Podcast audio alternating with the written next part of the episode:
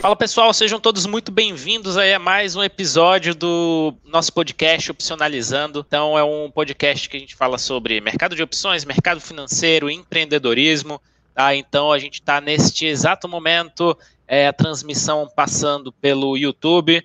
É, se você estiver também escutando pelo Spotify, que é possível também, já está disponível nas plataformas, nessas duas plataformas digitais. Então é isso. Você que está no YouTube, não se esquece de baixo, se inscreve no canal, deixa seu like, seu joinha. Super importante aí para que o conteúdo consiga ganhar cada vez mais relevância e para que esse conteúdo né, possa atingir cada vez mais pessoas. Eu sou Léo Dutra e hoje eu tenho o prazer aqui de receber a jornalista, apresentadora, âncora, influencer. Então seja muito bem-vinda, bem-vinda aí, Fabiana Panachão. Ei, Léo, tudo bem com você? Pô, obrigada pelo convite. Estou muito honrada de estar com você aqui conversando com a sua audiência e falando sobre investimentos, educação financeira, mercado, que é um tema super importante e relevante para os brasileiros cada vez mais. A gente precisa acordar para esse papo e fico muito feliz de estar aqui com você falando sobre isso hoje. Maravilha, muito obrigado aí pelo convite. E vamos falar um pouquinho então sobre, sobre mercado, né, sobre investimentos, enfim, sobre a situação também do nosso país. Eu queria também saber quais são, qual que é a sua visão, suas perspectivas com, com relação a isso daí. E antes de estar partindo aqui para as perguntas, é, queria perguntar, na verdade, para as perguntas mais, é, enfim, mais técnicas, eu queria saber como é que está sendo a pandemia, se a pandemia mudou muito a sua rotina de trabalho, como é que está sendo para você aí? Você sabe, Léo, que é impossível, né, a pandemia não ter alterado a nossa forma de viver e de trabalhar, né? Quando a pandemia começou, exatos um ano atrás, eu ainda trabalhava na Band, eu ainda era âncora do Band News TV, e foi muito difícil aquele primeiro impacto, né? E eu acho que a gente não tinha dimensão de que duraria tanto tempo assim, é, mesmo que em fases diferentes da doença no nosso país. Então, é, a Covid impactou totalmente a forma como eu trabalho. Eu acredito que ela foi um, uma mola propulsora para eu, de fato, me desligar da TV, que era algo que, embora eu tenha vivido esse tempo, esses 15 anos em televisão, e eu sou muito grata, é, já tinha dado meu tempo. É, e, e, e, a pandemia ela acelerou os processos, ela acelerou, acelerou a, a, digitalização das empresas, acelerou outros processos e acelerou o meu processo interno também. Então, depois que eu saí da TV e, e no meio da pandemia, foi muito difícil me adaptar ao home office, muito no começo. Eu sempre trabalhei é, em empresa, né? É, é nunca tinha o hábito de trabalhar em casa. Uh, com o começo desse ano, a gente já podendo ir para o escritório com todos os cuidados, é, voltou um pouco aquela sensação de trabalhar fora, que para mim é uma coisa muito boa, e agora estamos em lockdown em São Paulo novamente, né? Então é muito maluco como parece que a gente já sabe como é, mas viver novamente um fechamento completo, que é o que está acontecendo em São Paulo, que pessoalmente eu acho extremamente importante e necessário, ainda assim é impactante é, o bom é que a gente tem, hoje eu estou 100% no digital, então isso foi uma escolha muito acertada de carreira e eu posso fazer transmissões como essa, que a gente está conversando aqui, gravar podcast, fazer meus posts no, no, no, Instagram, continuar produzindo os meus eventos. Então, é muito mais trabalhar a questão psíquica do fechamento completo do que em questão de estrutura, porque o digital permite é, essa mobilidade. Isso é muito bom. É, embora eu sempre trabalhei muito com digital, mas essa questão da pandemia de você ficar trancado, não conseguir fazer nada, eu acho que pesou muito a questão de ansiedade. É, eu digo por mim assim, algumas compulsões como comer bastante, beber muito. Então, acho que não deve ter sido só eu que estou passando por isso, né? Nessa pandemia, muita gente ganhou peso. Eu ganhei bastante peso Nossa, também. Nossa, eu também, também. Mas Não eu acho que é, isso. é, eu acho que, e, e, essa questão de ansiedade, eu acho que pesa bastante, né? Eu acho que é você fica, você é, ter que ficar dentro de casa, eu acho que para o psicológico é muito ruim. E não só isso também, né? A questão de atividade física acabou ficando bem limitada. Então... Isso, isso é uma coisa que eu estou vivendo hoje, especificamente essas semanas. É, eu estava falando até para uma, uma colega minha, né? A casa da gente, que, é, em, embora seja um ambiente agradável, né? Eu gosto de estar na minha casa, ela se tornou ambiente de trabalho, ela se tornou academia, restaurante, lazer e casa. E, e às vezes isso, isso bagunça muito a nossa cabeça. E essa ansiedade que você está falando, ela é de fato uma realidade. Eu não conheço ninguém que não está ou não esteve uh, ou, ou segue, né, ansioso de alguma forma, em algum nível, em algum grau.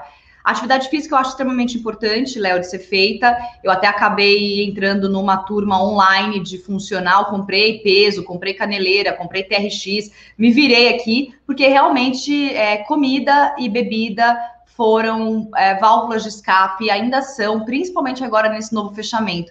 E eu acho que a gente precisa tomar bastante cuidado com a saúde, justamente para não baixar a nossa imunidade, né? A gente tem que estar fortalecido também. Então, é, é bem difícil mesmo. Acho que a gente ainda tem muitos momentos para atravessar quando se trata desse de pandemia, saúde e psique, né? O mental da gente. É, eu estava discutindo isso, né? Pelo fato de você trabalhar em casa, muitas vezes parece que você não desconecta do trabalho, né?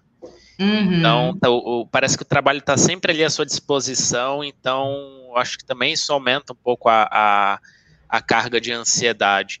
E com relação a atividade física, comida, eu acho que também pegou muito ali no início da pandemia, porque a gente pensava, né, que ia ser uma coisa rápida que ia passar, e eles falavam, não, não vou treinar agora aqui nesse momento, enfim, as coisas foram levando, levando, quando você vê se tá já quase um ano ali sem fazer atividade física, então para mim pesou bastante, eu estou tentando me adaptar ainda nessa né, essa situação, né? Então está sendo bem puxado. Mas olha, coragem, viu? Coragem, porque a gente nunca sabe quanto tempo vai levar. Então, se você puder começar e fazer algo em casa, é bom é, não esperar. Já estou fazendo, já comecei, não estou dando bobeira não. Força, e, né? E Fabi, você é daqui de São Paulo, né? Como é que você foi parar no mundo do jornalismo? Você é daqui de São Paulo mesmo?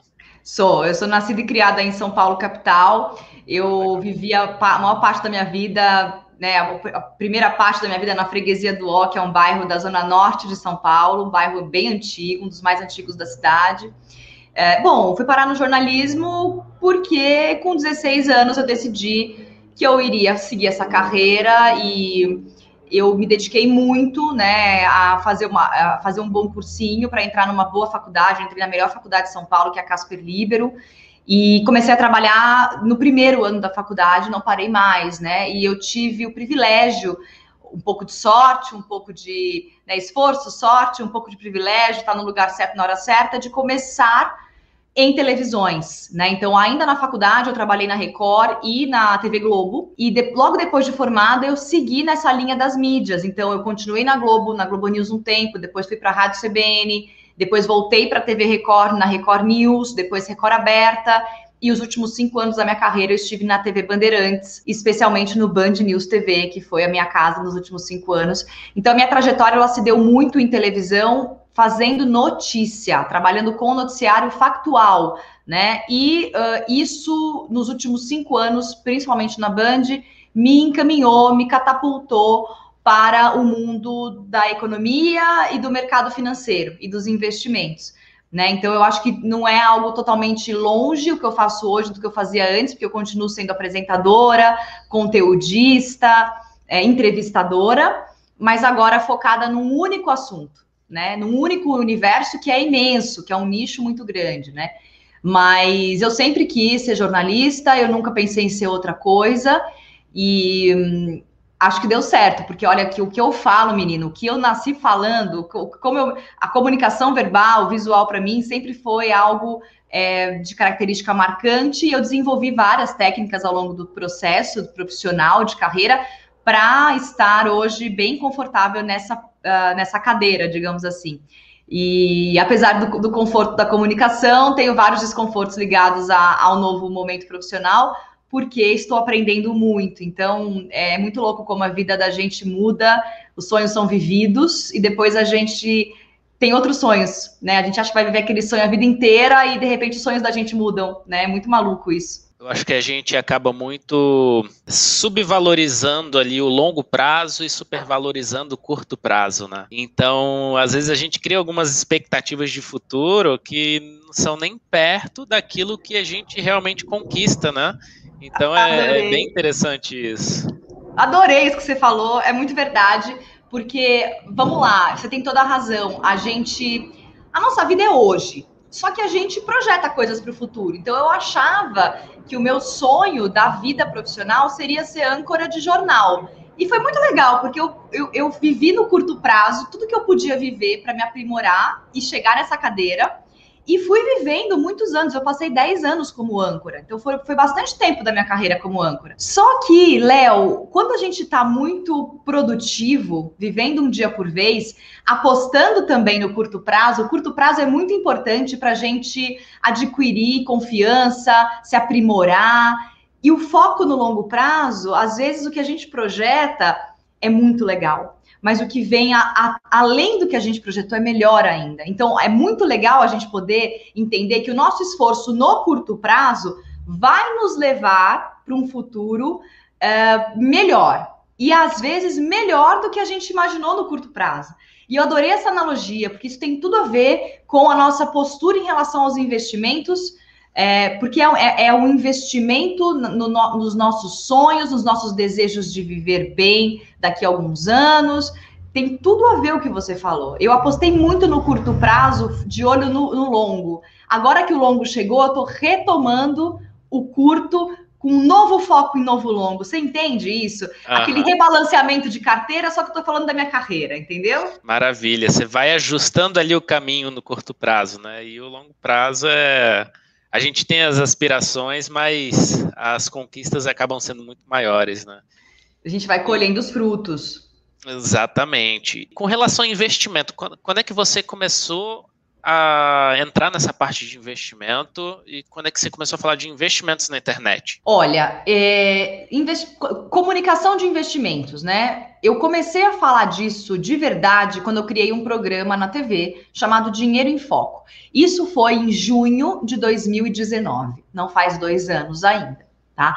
Eu estava há muito tempo já na Band é, querendo mudar, fazer outras coisas, sair da rotina factual.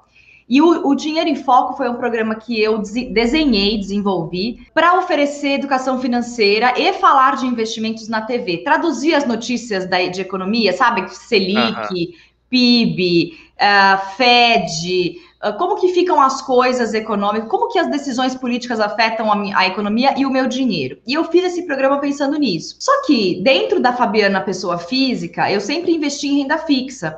E eu comecei a me interessar muito pelos investimentos de renda variável. Então, quando eu criei o programa, eu digo que eu criei o programa para mim, para eu poder aprender mais. Porque se eu tinha tantas dúvidas, é, muitas outras pessoas poderiam ter as mesmas dúvidas que eu. E eu tinha nas mãos uma ferramenta muito importante, que é a mídia.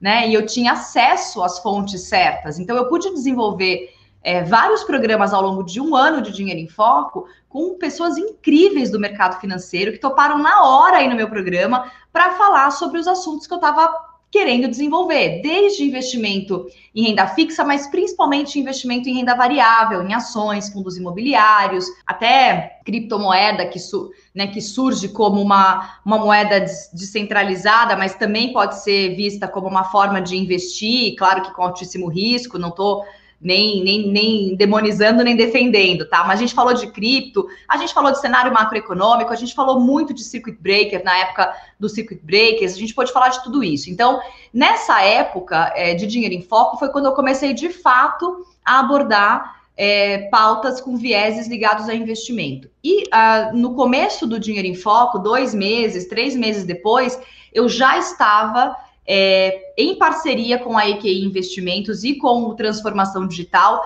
no projeto da Money Week, que é a mega, o evento digital, que é aquela mega semana gratuita de investimentos, né, de conteúdo de investimentos para quem quiser se inscrever. E aí foi quando eu fui aprofundando mais os meus conhecimentos até chegar no ponto de sair da TV um ano depois do Dinheiro em Foco para trabalhar só com o TD e a EQI, fazendo conteúdo de investimentos. Como eu tinha uma boa, uma boa, um bom cartão de visitas pela televisão e eu fiz muita fonte do mercado financeiro no último ano, especialmente, é, eu posso dizer que foi um grande presente, porque assim que eu saí da TV, todos os meus entrevistados, as empresas, as fontes, as gestoras continuaram me procurando, continuaram me ligando para fazer live, para participar dos eventos para estar em projetos comigo. E isso me deu uma força ainda maior, Léo, de credibilidade que eu já tinha como jornalista, mas credibilidade num mercado totalmente novo, né? E sobre investimentos pessoa física, eu passei a investir em bolsa de valores em janeiro de 2020. Seis meses depois do Dinheiro em Foco no ar, dois meses antes do circuit breaker, entende? Poxa, que bacana. Então, você adentrou esse mundo aí de renda variável Pouco tem tempo. muito tempo, né? Não. Mas eu, eu sou uma pessoa, é, eu tenho um, um espírito, um, uma personalidade, para quem, né, enfim, cada um acredita no que quiser, mas eu tenho uma, eu tenho uma característica é, muito peculiar. Eu, eu sou muito planejadora, Léo. Eu levo muito tempo estudando. Eu tenho que ter muita certeza. Isso às vezes nem é tão bom, sabe? Mas eu sou uma pessoa que busca garantias. Isso faz parte da minha característica. Ah, mas na renda variável, Fabiana, não existem garantias. Verdade. Então, para eu entrar nesse esquema, que eu sabia que não ia ter escapatória, se eu quisesse fazer meu dinheiro crescer, se multiplicar e receber dividendos, eu ia ter que migrar para a renda variável eu precisava ter a garantia interna de que eu dava conta de estar investindo em renda variável. E eu levei dois anos, um ano antes do Dinheiro em Foco e o ano do Dinheiro em Foco, né, ali naquele pedaço, para internalizar que isso aconteceria na minha vida. E eu entrei dois meses antes da pandemia e quando deu a treta da pandemia, eu estava tão pronta que eu comprei mais. Eu vi 25% da minha carteira sumir e eu comprei mais, porque eu sabia que eu estava fazendo a coisa certa. Então, é, eu acho que é muito importante o investidor, Léo, ter é, humildade de se conhecer. Porque na hora que a bolsa tá, tá bem, que a economia vai bem, que não tem pandemia, que a gente estava num míssil de crescimento, é muito fácil investir e, e falar que banca as quedas. Mas na hora que vem o fundo do poço, eu vi gente descabelada, vendendo, desesperada, gente que precisava do dinheiro e estava com o dinheiro alocado na renda variável, sem reserva.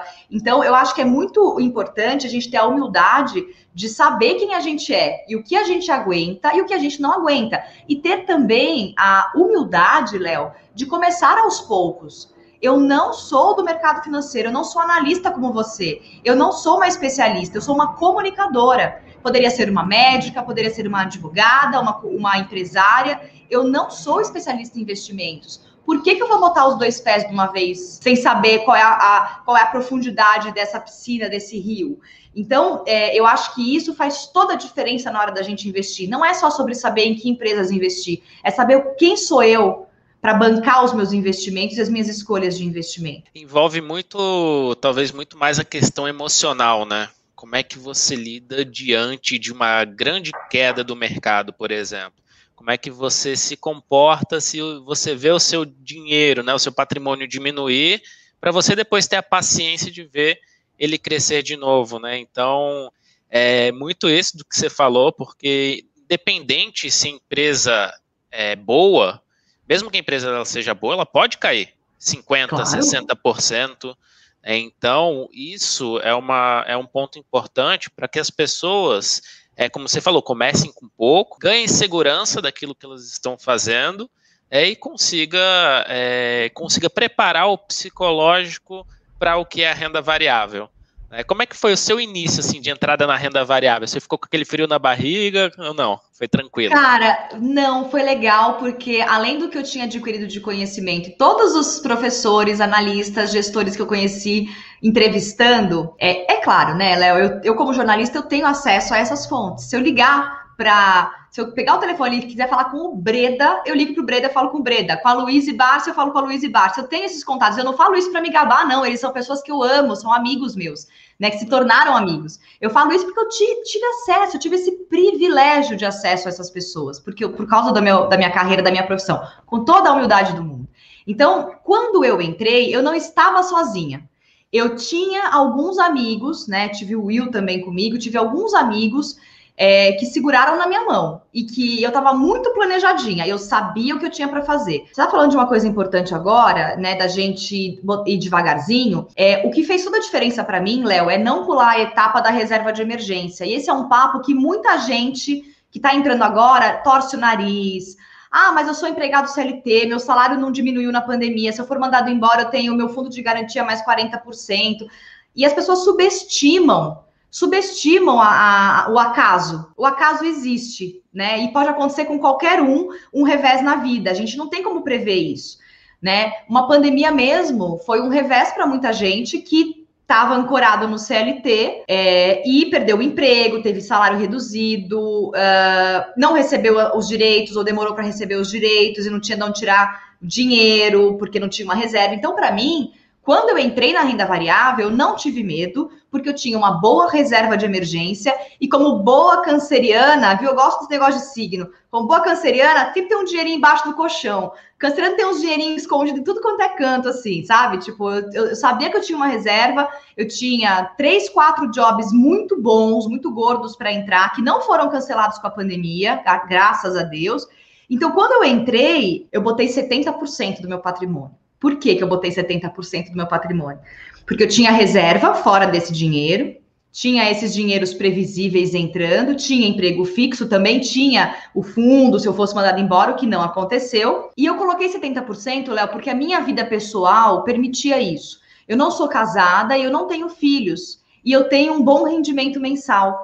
Então, a minha perspectiva é muito diferente de alguém que tem é um casado com filho, por exemplo mesmo que tenha duas rendas em casa, você tem outros gastos, outros custos, outras necessidades, né? Para quem é, é, vive uma realidade como a minha, que ainda tem 20, 30, 40 anos de trabalho pela frente, porque eu nunca quero parar de trabalhar, e estou numa fase que eu estou recebendo mais pelo meu trabalho, porque eu estou numa fase um pouco mais madura da carreira, é, eu entendi que eu, mesmo que eu perdesse tudo, que não era o objetivo, e eu sabia que não ia acontecer, eu ainda conseguiria me recuperar porque o meu patrimônio está muito alocado em imóvel, eu tenho um imóvel, e o que eu tinha de dinheiro na mão, que era um dinheiro bom, eu sabia que se desse tudo errado, Léo, eu conseguia recuperar trabalhando. É, então, eu, eu calculei todos esses pontos que só servem para Fabiana, não serve para mais ninguém, não é para ninguém fazer igual, copiar, é para olhar para si mesmo, mas para Fabiana serviu assim. E eu segurei na mão dos meus amigos especialistas e com 20, 30, 10, 15 anos de mercado e entrei nos ativos que eu considerei corretos. E eu comecei investindo em ações, não, não, não trabalho com fundos ainda. Na época eu não tinha ETFs, eu comprei ações de empresas que pagavam bons dividendos. Eu foquei nisso no meu primeiro ano de investidora. Em janeiro desse ano, eu já tenho uma estratégia um pouquinho diferente. Eu continuo nos papéis, eu não saí dos meus papéis, eu sou uma, uma buy and hold ligada em dividendos, mas Hoje eu já estou em ETFs, um pouquinho alocado em mercado internacional, e a gente pode falar um pouquinho disso, de cenário, para a gente entender o que, que a gente pode fazer para não perder tanto com a desvalorização da nossa moeda frente ao dólar, que é a moeda né, lastro global, mundial, né? Aquela que a gente usa como parâmetro. Então, mudei um pouquinho. Vou até falar uma coisa aqui, entrei até num pouquinho assim em utility token, só para brincar, só para ver o que, que eu sentia. E, de novo, percebi que eu sou uma pessoa que tem estômago para a volatilidade, porque tenho muito controle, quero garantias, entro só onde aguento, e aí eu, eu, eu, eu entrego, eu confio. Então lá, o meu utility token faz assim, cara. Nunca vi uma coisa daquele, como essa no mercado. E estou muito feliz em mudar e ir mudando a minha estratégia de investimento, porque, de novo, eu sou uma investidora iniciante. Eu ainda tenho espaço para fazer grandes mudanças se assim for necessário. Estou falando besteira? Você que é analista e é especializado aí? Não, perfeito. Eu acho que isso daí é o, é o ponto, é você entender o que, que você aguenta né, no mercado, no sentido de, e se tudo der errado? Eu estou preparado para isso?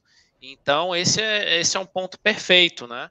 E é cada um, é como você falou, é auto, autoconhecimento, é cada um saber de si, é, do que, que você pode ou não fazer. O que é que acontece também é que a taxa de juros acabou caindo bastante, né? Então, muitas pessoas acabaram migrando para o mercado de renda variável muitas vezes sem ter naquele momento um perfil. E eu falo naquele momento perfil porque o perfil muda também. Hoje você pode ser conservador, amanhã você pegar mais confiança e se tornar uma pessoa mais arrojada, né? Então, isso daí, isso é daí, também eu acho que é um processo em que você vai se conhecendo e acho que não só o fato de se conhecer, mas nós mudamos todos os dias, né? Então, esse processo de evolução também faz parte de como é que a gente acaba atuando no mercado. Mas perfeito. Hoje eu também tenho boa parte do meu capital lá fora. Só que eu opero muito mercado de opções, né? Eu não sei nada de opções. Eu sou bem, bem leiga. Até ganhei um curso do Luiz Fernando Roxo. Ainda não fiz. É, mas porque eu acho que é uma coisa muito ainda acima do meu conhecimento agora. E eu acho que muita gente está entrando em opções sem saber como operar direito. E você deve estar tá vendo muito isso. Eu acho muito perigoso, né? É, esse mercado de de put, de opção, sem a pessoa ter o conhecimento básico ou uma rede de segurança. Por isso que é muito importante a gente estar com pessoas que são experientes, né, na hora que a gente está investindo, ter um assessor ou ter uma mão como eu tive, porque senão, cara, é muito perigoso. E eu acho que opções deve ser muito legal, né? Deve ser de fato uma opção muito boa para fazer parte dos investimentos. Mas, de novo, onde eu não conheço, eu não me meto. Eu vou aprender para poder fazer. Mas gostei de saber que você está na maior parte aí em opções, viu? Bem bacana. É, o mercado de opções, né? Ele tem várias frentes. Você pode fazer estratégias de renda, que você, através de um ativo, você fica gerando um fluxo de renda. Você tem estratégias direcionais, que você pega os movimentos direcionais do mercado e as de volatilidade, né, que você pega, você está se posicionando a, a, grandes movimentações do mercado. Só que não necessariamente para especulação, você pode utilizar para proteção, tanto da sua carteira de investimentos, quanto para uma exposição da sua carteira, para se o mercado vier com uma grande queda, você tem mais caixa, você ganha mais caixa. E aí te dá a possibilidade de aportar mais em ações. Então eu sempre trabalho nessas três frentes: a reserva de emergência, que é fundamental, a reserva de oportunidade, que é onde uhum. fica o, o, caixa que eu fico girando nas opções, aumentando esse meu caixa, que aí quando vem os momentos oportunos, como essas grandes quedas do mercado, é onde eu vou construir a minha carteira de buy and hold. Então, eu vou construindo ela aos pouquinhos ao longo do tempo com esse caixa da reserva de oportunidade. Então, meu curto e médio prazo ele está sendo girado ali nas opções para me gerar mais caixa me manter protegido e me dar essa capacidade de aporte para o longo prazo. Então, Nossa, eu quero aprender isso daí, Leonardo, porque olha, isso aí vai ser muito bom. Imagina, adorei. É, é uma outra forma, eu sempre falo, né, que a gente tem três formas de fazer dinheiro. Uma é trabalhando formalmente, né, enfim, prestando serviço. Outra é na renda extra, né, todos os meses fazendo renda extra, atendendo outros clientes ou, ou atendendo pessoas fora do seu círculo de carreira. E a terceira forma é através do dinheiro que é gerado pelos investimentos, seja como você está dizendo, você aumenta teu caixa para ter mais aportes, seja através dos dividendos, né, do, do, do, da, do aluguel dos fundos imobiliários, do dividendo das ações. Então, eu acho muito bacana ter essa outra forma de fazer renda, né, terceira forma de fazer renda, de um jeito bem experiente, para você não ter surpresas. Agora, você falou que você investe no exterior, você opera opções no exterior também ou só opções no Brasil? Eu opero, porque assim, no Brasil, como eu sou analista, tenho restrição para estar tá operando, né? Aquilo que eu Verdade. recomendo. Então, uhum. no exterior, eu basicamente só opero opções. É onde eu fico girando minha reserva de oportunidade ali. Então, a, e além de eu ter exposição moeda forte, né, em dólar, eu consigo, através dessas operações de renda recorrente, de mais de curto e médio prazo, conseguir aumentar o meu caixa, principalmente em movimentações de grandes quedas aqui. Porque quando a gente tem uma situação política, uma situação econômica complicada aqui, a nossa moeda se desvaloriza. Né? E além disso, eu estou conseguindo rentabilizar esse meu dinheiro que está lá fora. Então é uma forma que eu adoro fazer e estou sempre operando. É, agora, você falou de exposição no exterior. Eu tenho bem pouquinho no exterior, tá? E eu comecei com ETF. Eu entrei pelo ETF do IVVB11 só para sentir, porque eu achava que eu ia ter mais é, facilidade com isso. E foi muito legal, eu não, não me arrependo, continuo entrando em, em VVB11. É, não estou recomendando, só estou dizendo que foi assim que eu fiz, mas tem BDRs, tem como investir no exterior diretamente, né? E esse é o meu objetivo: abrir uma conta numa corretora no exterior e comprar duas empresas específicas que eu gostaria muito de ser sócia para começar a ter uma renda que vem de uma moeda mais forte, porque hoje em dia, na minha carteira de ações no Brasil, as ações que mais estão em alta, Léo, são aquelas que estão é, com lastro em dólar. Então, basicamente, papel celulose, commodity, né, petróleo e gás. Então, é o que está em alta mais na minha carteira, com uma alta mais expressiva, né? Fora o ETF também que está indo muito bem. Então, eu acho que, de novo, eu estou no meu primeiro ano, um ano e pouquinho só de investidora, né? Mas como tenho bastante acesso a essas informações e tenho pessoas muito legais para conversar, como você e outros especialistas, eu acabo tendo uh, ideias e podendo estudar melhor sobre que tipo de investimento fazer. E eu acho que essa é a grande dúvida do investidor, mesmo quem já não é iniciante, né? O que comprar, né, Léo? Eu acho que essa pergunta é muito feita. O que eu devo comprar? Onde eu devo entrar? É, e isso é uma resposta que, a não ser que você tenha um assessor de investimentos, que eu também acho excelente, acho muito bom, ou que você assine é, research também, que eu acho excelente você assinar e ter as análises e tudo mais, você vai ter que estudar, porque ninguém vai poder responder para você o que você vai comprar né? Tem empresas que eu não entro de jeito nenhum, porque não tem a ver com o que eu acredito como serviço para o mundo. Não acho que é uma coisa legal, não é só porque eu não acho que vai durar, é porque eu não concordo com a, com a empresa. Então, é, é, muito particular isso, né? Sim. É, o, essa questão de estudar ela é fundamental porque até para você se sentir seguro. Você só tem segurança daquilo que você conhece. Exato. Então, então, se você entra num negócio que você não tem conhecimento de como funciona, é natural que você vai ficar inseguro. E aí, uhum. na insegurança, suas emoções ali, a flor da pele, o, quando acontece alguma coisa, você acaba muitas vezes agindo emocionalmente. E aí que mora Sim. o perigo, né? Acaba agindo com o coração ou com o estômago, né? Não aguenta o tranco e acaba, às vezes, até realizando prejuízo, né? Que foi o que muita gente fez na época dos circuit breakers, lá em março do ano passado. Exato, exatamente. E vamos falar um pouquinho aqui de cenário.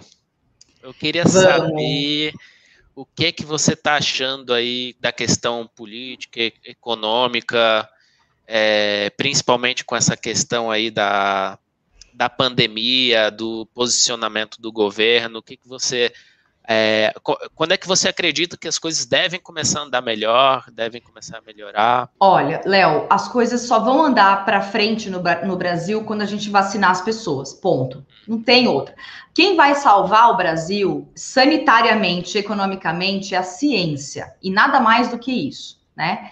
Uh, eu acredito piamente nisso e eu acho que o nosso governo deixou muito a desejar quando se trata de combate à pandemia, com rapidez, com velocidade, com responsabilidade. Não à toa, né, que nós estamos vendo aí agora o quarto ministro da Saúde, né, entrando para resolver, é, tentar resolver o problema que a gente está enfrentando, é, essas trocas de cadeira, não só desse ministério, mas de outros, uh, os embates uh, com o Congresso na hora de pensar nas reformas o embate em relação às privatizações. Eu acho que o Brasil ele tem N questões sérias uh, em que é necessário ter um, um, um, Congresso e um governo muito fortalecido e muito alinhado, né, e, e aliado para poder fazer com que as coisas andem. E a gente não vê essa realidade no Brasil, né? Uh, então a pandemia ela veio, na verdade, só para escancarar ou piorar ainda mais uma situação que não era das melhores. A gente levou um ano inteiro do primeiro ano deste atual governo para conseguir aprovar a reforma da Previdência, que eu acredito que era uma reforma importante de ser feita, que foi é, ventilada em todos os governos anteriores, todos, né? No governo do FHC, no governo Lula, no governo Dilma, foi de fato uh, iniciada é, no governo Michel Temer, pós-impeachment, o, o, Temer é um presidente que é totalmente impopular, né? É, a maioria das pessoas é, ou movimentos grandes reclamavam, né, da, do impeachment. E justamente por ser um governo impopular, ele pôde fazer uma mudança tão impopular quanto essa, porém necessária para diminuir o rombo, né, dos nossos gastos Uh, embora eu também tenha opiniões bem, bem importantes sobre o que eu acho que a Previdência deveria fazer no nosso país. acho que a gente tem um país com muitas dificuldades e acho que a gente demorou muito para retomar os cintos quando se diz respeito a cuidar dessa questão do teto, dos estouros do teto e tudo mais. Então, nesse governo atual, demorou muito tempo para fazer a reforma da Previdência, ela levou um ano inteiro praticamente. É, depois, logo veio a pandemia, que foi um ano muito duro. Acho que o enfrentamento não foi bom do governo e acho que ainda está patinando. E só o que vai salvar a gente é a vacina, porque enquanto a gente não tiver vacinado e protegido, mesmo que tenham novas cepas, a gente vai vacinando as pessoas, isso vai com cuidados na rua, com máscara, com todos os cuidados sanitários, isso vai fazer com que a nossa retomada econômica aconteça de fato. Porque quando a gente ia retomar a economia de verdade pós-previdência, reforma da Previdência, veio a Covid. E o mundo inteiro enfrentou problemas graves, né? E o Brasil, que já tinha problemas internos suficientes, patinou ainda mais. Então, é, eu, eu acho que o que vai salvar a gente é a vacina. Enquanto isso não acontece, Léo, a gente vai seguir é, dessa forma, entre abre e fecha. É a minha visão, tá? Mas eu espero que a gente consiga abrir com, com condições sanitárias. Mas o que eu vejo é que só a vacina vai resolver isso. Agora, uh, temos aí outras reformas importantes para serem encaminhadas. Temos um governo já de olho na eleição do ano que vem. Uh, e temos uma, uma economia que tenta se uh, ancorar em algo mais sólido. A taxa de juros foi muito para baixo, os especialistas falam muito isso, que talvez tenha ido mais baixo do que deveria ter ido de fato, mas foi uma mudança importante. Agora vai ter uma correção. Hoje e amanhã é, o Copom está reunido. Esse, esse, episódio vai ao ar um pouquinho depois, é, nesse, nesse mês de março, que o Copom está reunido, né, para aumentar a taxa de juros, porque a inflação está acima do esperado e precisa ter um equilíbrio. Então, eu acho que nós temos um, um, um desafio muito grande pela frente e acho que isso se reflete muito no mercado financeiro. Fevereiro foi um mês de muita oscilação, março tem se mostrado um mês de bastante oscilação e mercado bem de lado, porque a confiança dos investidores estrangeiros e brasileiros está capenga, porque a gente não sabe de fato quando a gente vai ter mais segurança para aumentar os, os uh, a produção no Brasil, para aumentar, então, aumentando a produção, aumentando o número de empregos, e aumentando o número de empregos, a gente ganha mais dinheiro e consome mais. Isso é uma, é uma roda que tem que girar. Né? Então, pra, enquanto essa confiança não for restabelecida, é, com resultados mais concretos da economia, a gente vai seguir patinando. Então, o que, que eu acho? É muito importante o investidor, é, primeiro, como pessoa física, fazer renda extra e pessoa jurídica fazer muito dinheiro extra, buscar fontes, novas fontes de renda para compensar é, essas, essas perdas que a gente teve e investir de uma forma inteligente para compensar a desvalorização da nossa moeda porque ficar só alocado em Brasil me parece muito arriscado hoje em dia. Eu tenho, como eu te disse, a maior parte no Brasil, só tem um pouquinho lá em ETF, mas eu quero aproveitar e entrar, porque eu acho que isso vai fazer diferença lá na frente. A gente vai se recuperar, a economia vai voltar, é cíclica. Daqui quanto tempo? Não sei. Pode ser que demore mais do que a gente gostaria, pode ser que não, mas eu preciso fazer algo para que eu possa proteger o meu patrimônio nesse período. Né? Eu acho que é nesse viés, porque é, eu não adianta ficar olhando o que o governo está fazendo hoje, Léo. Eu não acredito muito nisso. Eu tenho que torcer para que eles façam a coisa certa. Enquanto isso, eu estou fazendo o meu corre aqui. Porque se for depender de prazo, de, de políticas, a gente já viu por outros momentos que não é bem por aí que funciona, não é bem por aí que o baile anda, entendeu? É, a gente não pode ficar à mercê né, dessa, da política e do, da situação do cenário que, que tá. Acho que é um bom momento para a gente parar, refletir ver como é que podemos nos reinventar, é, até com uma mente empreendedora. O brasileiro não tem essa cabeça empreendedora. Eu acho que é, muita coisa está mudando, justamente por causa dessa necessidade que as pessoas veem de, de poder empreender. O digital também está chegando aí, é, trazendo uma nova frente, né, para que as pessoas possam de fato empreender. Então, assim, eu, eu vejo assim que muita coisa está mudando com relação a ao Brasil, né, eu acho que também as coisas só vão andar depois que tiver vacinação. Eu tenho uma pequena impressão que o governo começou a se mover um pouquinho mais para acelerar esse processo de vacinação depois de uma ameaça né, a candidatura de 2022. Então, me deu, me deu essa impressão. Né, então, Concordo. É, Concordo plenamente. Mas eu acho que é isso. É, eu acho que o, o essa, essa candidatura está ameaçada aí para 2022, então acho que vai, vai, ter um, vai ter uma aceleração desse processo aí. Por isso que eu acho que eu acho que você está certo quando você diz isso. A gente precisa, a gente não vai poder ficar à mercê, embora as decisões políticas e econômicas impactem muito a nossa vida. Então a gente vê a gasolina num, num patamar absurdo, a gente vê comida no supermercado num patamar absurdo, a inflação batendo na nossa porta, um monte de gente passando necessidade no país, desemprego aumentando vertiginosamente, são mais de 15 milhões de pessoas desempregadas. Então a gente vê situações concretas, afeta a gente. Quem está é, numa posição de é, melhor, de poder fazer renda extra e ajudar quem não está tão bem a também levar essa mensagem e conseguir se proteger, vai, vai balançar menos, Léo, mas vai balançar demais. Até a próxima eleição, com essa, é, é com essa volta né, de uma figura popular tão importante, digamos assim, para a história, não quer dizer que foi boa ou ruim, mas ela tem uma importância histórica no nosso país, isso abala sim. E eu acho que uh, quando a gente percebe que a, o governo está mais de olho em eleição, em reeleição, do que em políticas públicas de enfrentamento econômico e, e sanitário, Aí que eu acho que mora o perigo. Então a gente é muito afetado, sim, mas a gente precisa dar um, um jeito de fazer por onde e tentar se proteger. Dá para ter oportunidades boas no mercado da bolsa de valores daqui para frente? Dá. Eu acho que tem muitas oportunidades boas, de verdade, boas empresas descontadas,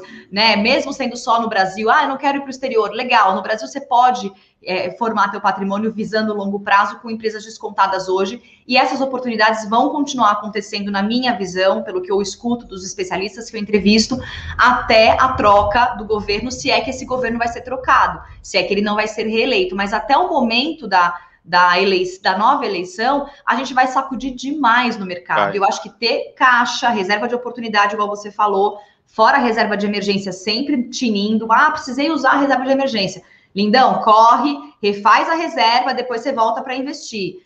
Entendeu? Mantenha a reserva de emergência ali, tenha um gordinho de oportunidade e vai metendo pau aí na renda extra, trabalhando, atendendo o cliente. No, infelizmente, a gente precisa correr atrás, mais do que talvez é, nações mais avançadas economicamente do que o Brasil. E eu nunca aprendi a ganhar dinheiro se não fosse trabalhando, Léo. Não sei é, como é possível. Então, eu, eu, eu faço por onde trazer essa renda para casa, porque eu sei que se eu conseguir investir bem, direcionar bem, eu vou estar um pouco mais tranquila lá na frente. Tenhamos previdência ou não daqui a 30 anos. Eu não vou esperar chegar lá na frente para saber se eu vou ter condição de me sustentar. Eu vou fazer hoje algo que a minha Fabiana vai, vai do futuro vai agradecer muito daqui a 30 anos. E se eu tiver previdência, melhor ainda. É fazer o que está sob seu controle, né? Então, acho Exato. que isso é importante. É, esse ponto que você falou é legal sobre também investimento, mercado financeiro e, e trabalho que é uma coisa que eu bato muito na tecla, né? A gente, ninguém vai ficar rico, milionário só com o mercado financeiro. O mercado financeiro é um lugar para remunerar melhor o dinheiro do seu trabalho. O que vai te, o que vai te gerar riqueza é o trabalho. Né? Seja, enfim, trabalhando para uma outra empresa, seja você empreendendo, né? Porque eu sou muito, é, eu sou suspeito para falar sobre empreendedorismo, porque eu adoro isso, né? Então, mas eu acredito muito nisso e, e é um negócio que eu falo. Cuidado para não ir para o mercado financeiro para estar tá fazendo apostas, para achar isso. que vai ficar rico do dia para a noite porque tem que ter muito cuidado com essa visão aí de curtíssimo prazo. Isso daí acaba machucando muitas pessoas que, que acabam se iludindo com o mercado, né? E causando tantas feridas a ponto de você desacreditar do, de que investimento em bolsa de valores, é, em ações, fundos imobiliários, fundos de ações, etc., que é um bom negócio, né? Você às vezes dá um, pa, um passo tão em falso e acredita em falsas promessas que quando você é, consegue reter o teu dinheiro na mão, você fala, ah, eu não quero mais mexer com isso, não, não funciona, não é, é, é, cassino, é aposta, e a gente sabe que não é nada disso, né? Por isso, de novo, que a gente tem que entrar aos poucos é, e não acreditar em promessas falsas, né? Se alguém te promete rentabilidade, é, garantia de rentabilidade, X% de rentabilidade numa renda variável, é, putz, eu, eu, acho, eu acho complicado, entende? As pessoas acreditam que isso existe e não existe garantia. Mas como eu sei que eu vou vingar no mercado da Bolsa de Valores? Escolhendo boas ações de boas empresas, com preço descontado, aproveitando as crises para comprar coisa boa, que você sabe que vai estar, tá, que a empresa vai existir daqui 10, 20 anos. Enfim, eu acho que existem é, formas, e aí um bom assessor de investimentos eu sempre falo da turma da EQI porque eu tô com eles e eu vejo o trabalho que eles fazem lá. Eles realmente montam uma carteira de acordo com a necessidade de cada um. Então, é, não é demérito nenhum não saber. É, o problema é você fazer sozinho não sabendo. Então, ou você estuda muito para correr atrás de fazer sozinho, ou você conta com a ajuda da assessoria, porque isso vai fazer diferença também. Até, Léo, para rebalancear a carteira. Porque o pessoal também acha que vai colocar lá, montei minha carteira, ah, tô tranquilão, não preciso mais olhar. E não é isso. A cada seis meses, um ano, às vezes até com menos tempo, dependendo da volatilidade, você precisa olhar para sua carteira e ver se seu objetivo continua sendo atingido no longo prazo, né? Com certeza, até porque um ponto importante é, é uma boa diversificação. Então, o que a Fabiana fala com relação é a rebalanceamento da carteira, é você manter uma carteira equilibrada e com uma boa diversificação. Né? Então, isso daí é muito importante. É um ponto até legal, é, Fabi, porque muitas pessoas falam: ah, vou entrar no mercado financeiro, vou ganhar dinheiro para depois diversificar. E eu falo que é errado, né? que você tem que começar a diversificação desde o início, porque existem duas formas de você se proteger no mercado. Um, uma boa diversificação. Dois, é você comprar boas empresas por bons preços. É a melhor proteção que você pode ter. Sim, exatamente. Porque aí começa a subir, a hora que, que volta, né, que a gente retoma, a gente percebe que comprar na baixa funcionou muito. Se a gente comprou na baixa no Circuit Breaker no ano passado, e a gente aproveitou a, a alta do final do ano passado. O ano passado a gente teve uma. A gente foi subindo, subindo, subindo, subindo. A bolsa fechou em alta no ano passado, apesar de todas as quedas. Apesar do índice Bovespa é, ainda ter a maior parte das suas empresas dentro da cesta com rendimento ainda negativo, as que, as que conseguiram sobreviver ou né, passar, não sobreviver porque ninguém saiu, mas assim, as que conseguiram é, se manter aquecidas, carregaram o índice inteiro para cima e a gente fechou em alta. Então, é aproveitar para comprar nesses momentos de baixa com desconto, porque a hora que começa a subir, é, você garante, às vezes, o dobro do que você pagou, o triplo, o quádruplo, depende de quanto foi e de que empresa a gente está falando. Né? E isso, de fato, para voltar para aquele preço que você pagou, é muito difícil acontecer. Então, esses são esses saltos que a gente precisa é, fazer na hora certa. E por isso que eu acho que são duas coisas importantes, Léo. É, todos os meses aportar, né? Então, eu sempre uso assim essa formulinha. Eu tenho lá uma porcentagem do meu rendimento mensal que vai para os meus investimentos em bolsa de valores. Dessa porcentagem que eu tiro, eu tiro daqui 20% desse bolinho e coloco numa reserva de oportunidade. Não invisto na hora. E os 80% eu invisto. Na hora que eu recebo, eu já invisto. Eu já compro as boas empresas, as que eu quero acumular papel, porque eu sei que pagam bons dividendos da, nesse começo tentando não olhar tanto para a coluna de patrimônio, olhando um pouco mais para o número de papéis, porque eu sei que essas empresas vão vingar e vão continuar indo muito bem. E esses 20% que sobraram, eu, é, é, a minha reservinha de oportunidade. Ela pode ser usada tanto no mesmo mês, então lá para o dia 15, 20 do mês, deu uma baixa, aproveito para comprar uma empresa com esse dinheiro, ou reforçar as posições do que eu já tenho que caiu, ou eu guardo. E aí, quando vier uma super oportunidade, tem lá uns 20% de um mês, de outro, de outro, tem um bolinho, e eu tenho esse dinheiro para aportar também. Então, é não só ter a reserva de oportunidade, mas ter o hábito de todos os meses aportar. Com o objetivo. Não é assim, ah, só vou comprar quando estiver na baixa. Até pode, mas eu acho que o hábito de fazer, o hábito construído mensalmente, vai te dar ainda mais disciplina e mais conhecimento de movimentação de mercado para você seguir aportando é, e conseguir fazer o movimento certo quando vier uma oportunidade dessa, que você pega a sua reservinha de oportunidade e engorda o seu bolo com ações baratas. Né? Então, acho que é, esse hábito a gente precisa adquirir muito rápido no mercado, porque depois que a gente adquiriu o hábito, é difícil você pegar aquele dinheiro da, da, dos investimentos e gastar em outra coisa. Hoje em dia eu falo, se eu quero gastar em outra coisa muito off, eu faço renda extra para isso e pontual, né? E, e a renda extra do mês também vai para investimento. Eu acho que a gente tem que a, ah, pensar muito nisso, Léo. É, a criar esse hábito é muito importante. É, eu estava até conversando com um aluno ontem, né? E, e, ele estava falando justamente isso. Quando você pega o gosto pelo mercado financeiro, de comprar boas empresas, você pega, você começa a gostar de fazer aquilo, você muitas vezes se força a poupar para estar tá investindo. Ele estava falando Exato. justamente isso. Ele começou a fazer planilha, pô, quanto é que eu posso guardar para o próximo mês eu colocar no mercado? Que ele foi tomando gosto de estar tá fazendo aquilo.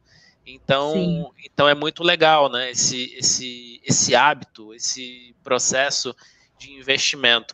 E assim, a gente tem uma. Eu, eu vejo assim, né? A gente tem uma função, a gente tem uma missão muito grande na educação financeira do, do, do país, né? Eu falo isso sempre porque é, a nossa educação financeira é muito defasada, tanto na base da educação quanto na educação de alto nível, né? Eu já vi pô, diversas pessoas que, é, diversos médicos, por exemplo, que não têm educação financeira nenhuma, né? E como é, é que você vê, como é que você vê isso, Fabi?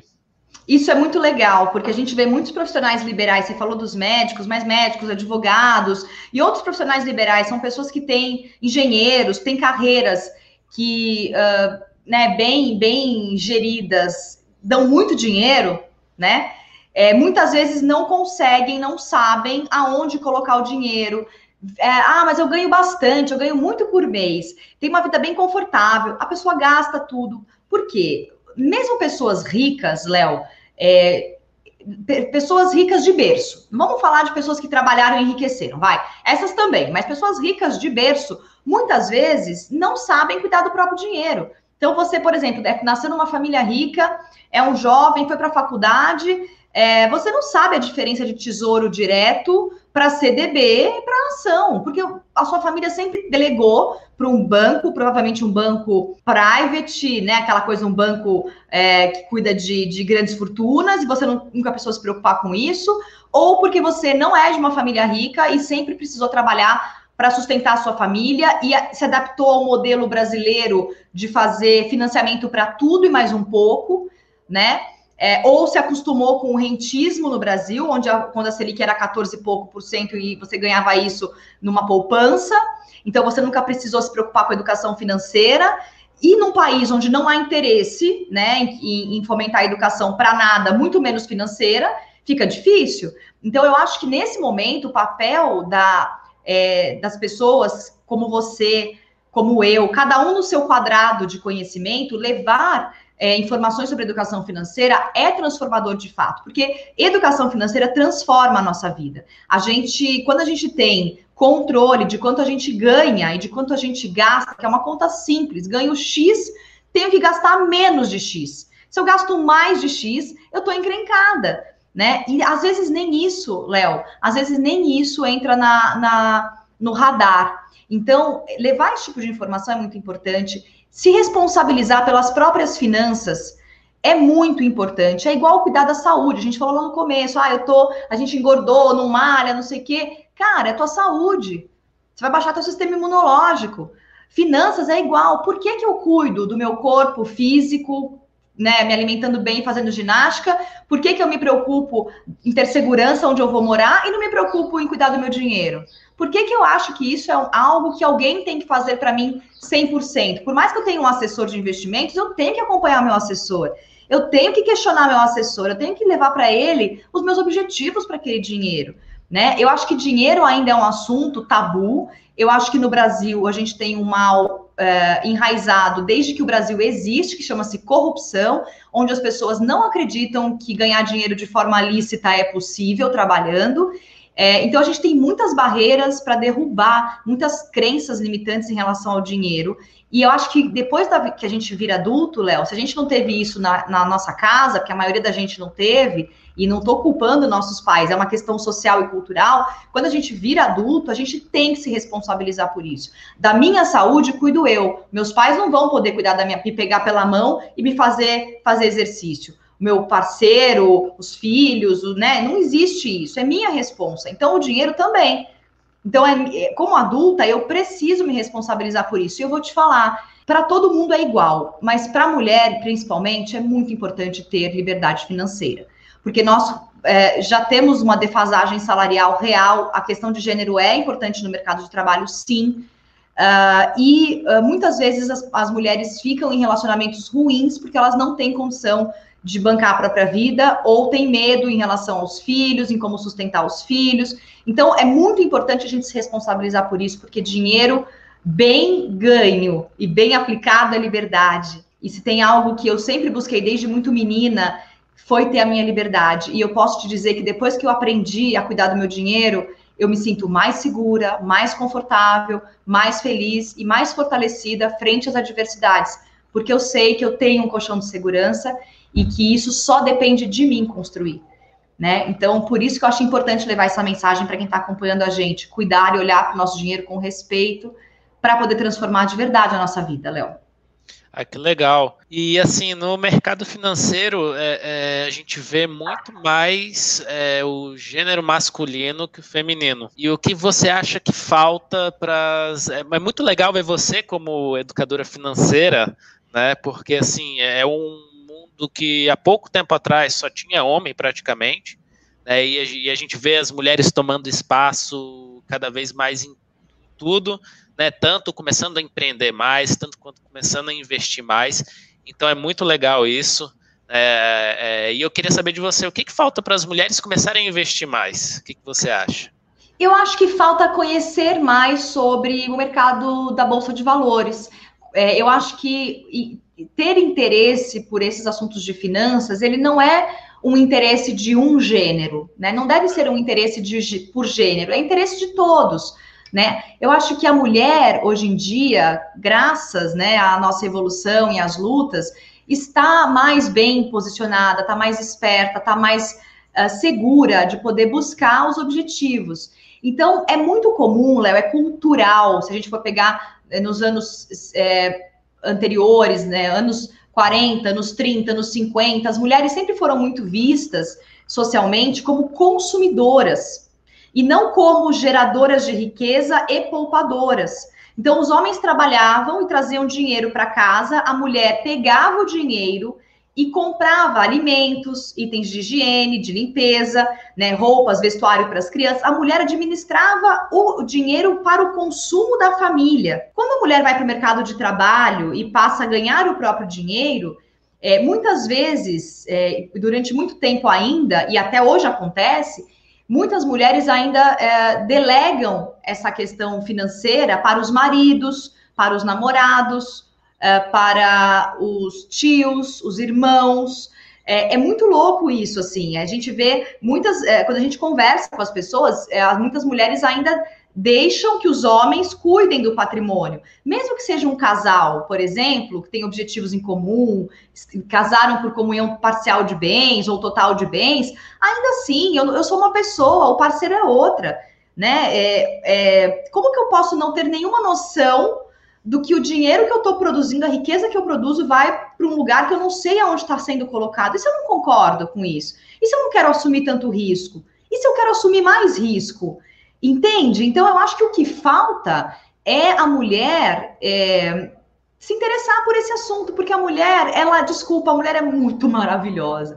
Uma mulher decidida, que sabe o que quer, que coloca a energia dela, ela faz mais, porque também culturalmente nós fomos educadas a, a atender várias frentes.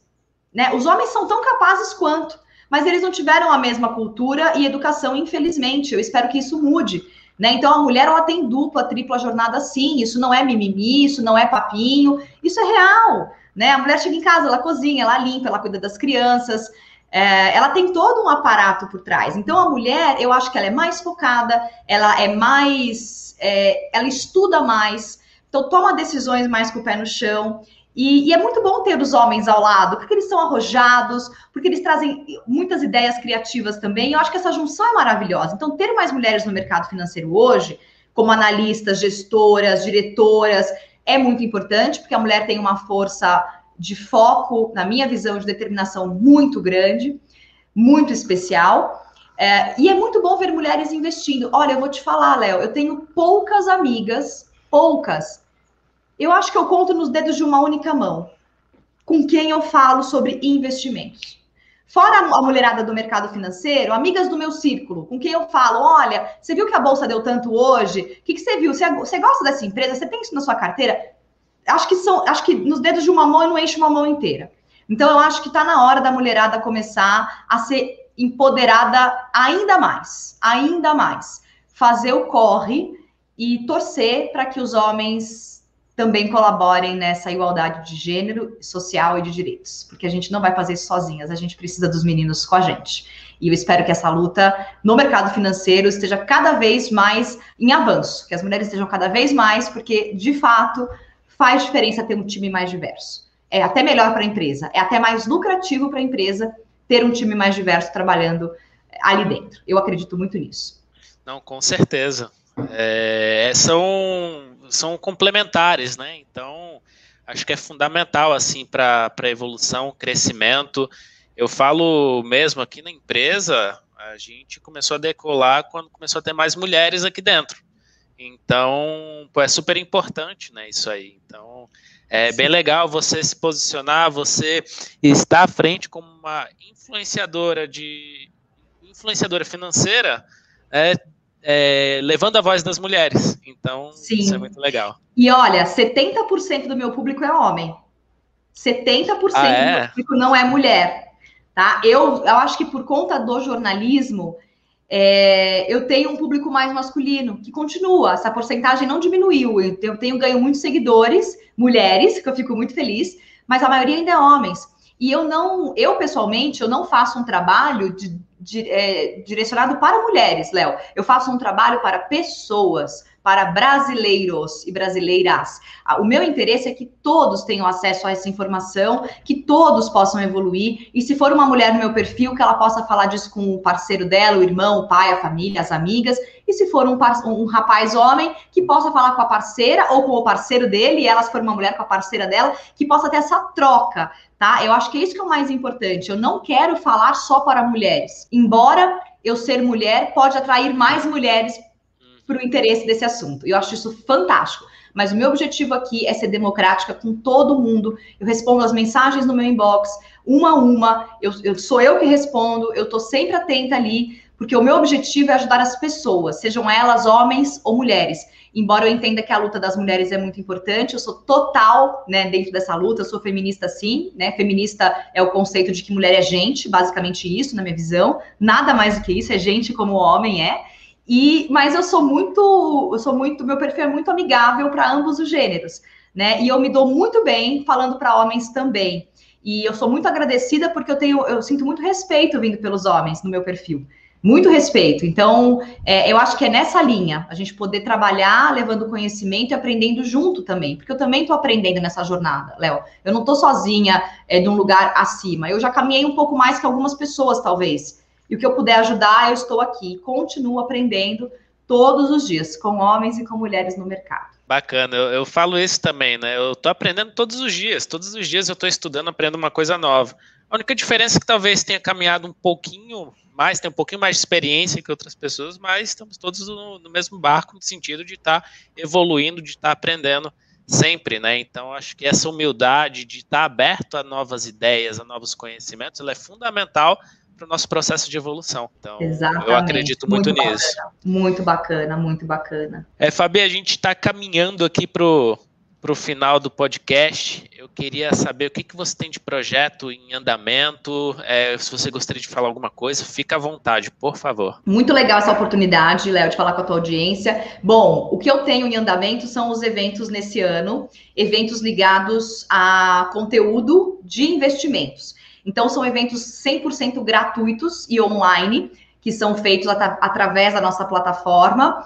Todos os eventos são divulgados no meu perfil do Instagram. Então, para quem já conhece a Money Week, temos um perfil lá, arroba Money Week Oficial. Teremos duas Money Week esse ano, em maio e em outubro. Agora, no mês de abril, eu sou âncora de um novo evento, um novo formato, um evento sobre fundos imobiliários, só sobre isso, três dias para falar sobre fundos imobiliários vai ser o nosso FI Summit, dias 13, 14 e 15 de abril. Ainda vão sair as inscrições novamente, de forma gratuita. Mas o que, que, eu encontro lá, Fabiana? Entrevistas com gestores de fundos, pessoas falando de macroeconomia, de cenário macroeconômico voltado para investimento ligado a imóveis. É, vamos ter palestras inspiradoras para ajudar a, a, o pessoal a começar a investir. Vamos ter palestras e debates sobre como montar uma carteira, como viver de renda com fundos imobiliários. Então, esse é um dos eventos, além da Money Week, além de um evento de ações esse ano fora os conteúdos que eu produzo no meu Instagram. Lá tenho lives, toda semana tenho duas, três lives por semana com especialistas do mercado, tanto para falar de assuntos específicos,